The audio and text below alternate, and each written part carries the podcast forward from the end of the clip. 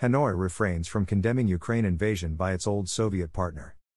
A half finished Vietnamese power plant is at the center of a dispute over whether its Russian contractor will get paid for the work it has done, and now new U.S. sanctions imposed over the war in Ukraine are further complicating the issue, raising questions over whether such payment would even be possible.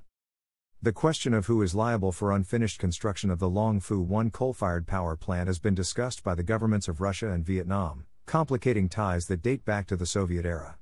The dispute also reflects how the communist country could be affected by the Ukraine war, which Hanoi has not condemned, and the sanctions that have been imposed in its wake.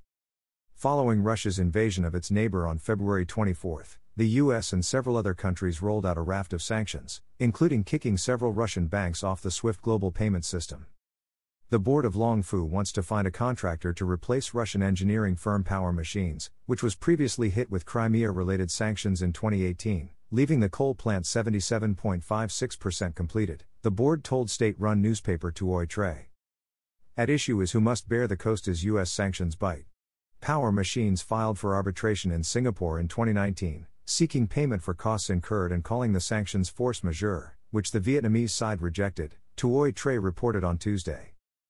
The investor Petro Vietnam and its subsidiary PTSC dispatched officials to Moscow recently. At a hotel on the banks of the Moscow River, the officials sat down with their counterparts at Power Machines in hopes of solving the impasse. The freezing of the project because Power Machines was on the U.S. sanctions and embargo list had caused economic damage to both sides, while greatly affecting Vietnam's energy security, as well as Vietnam Russia relations, PTSC said in a December 2 summary of the trip. Vietnam has pointedly avoided calling Russia's actions in Ukraine a war or invasion, opting to abstain in the March 2 United Nations vote to censure Moscow. Hanoi relies heavily on Russian weapons and is one of the few Asian states to have joined a trade deal led by Moscow, called the Eurasian Economic Union. But old Soviet ties also mean Vietnam has a sizable diaspora in Ukraine, from where it is helping its citizens evacuate. Vietnamese companies, meanwhile, are concerned that the war could reduce their exports to Russia, as well as the number of tourists coming to Vietnamese beaches from Nha Trang to Mui Ne. The pending Long Phu coal plant in the Mekong Delta is just one more business that could be affected, even as Vietnam looks for ways to cut dependence on fossil fuels. According to the Project Management Board representative, when negotiations continued, the Russia Ukraine war occurred, leading to Russia being excluded from the SWIFT global payment system, so payment via the banking system is stuck, Tuoi Tre said. In the event that the two parties can agree on reimbursement for power machines, it is not even possible to pay power machines. But attorneys told Nikkei Asia the main obstacle is not the banks. If there is no SWIFT, there may be other channels, like those of China, said La Huang Chuang, managing partner of La and Tran Trial Lawyers.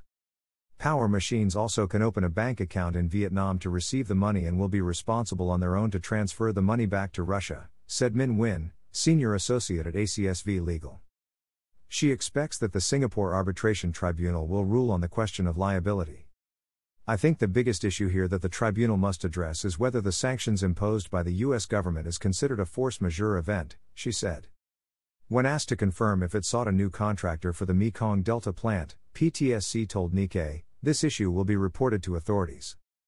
Power Machines did not answer Nikkei's email and call to Moscow seeking comment. By Lien Hoang, Nikkei Asia, March 10, 2022.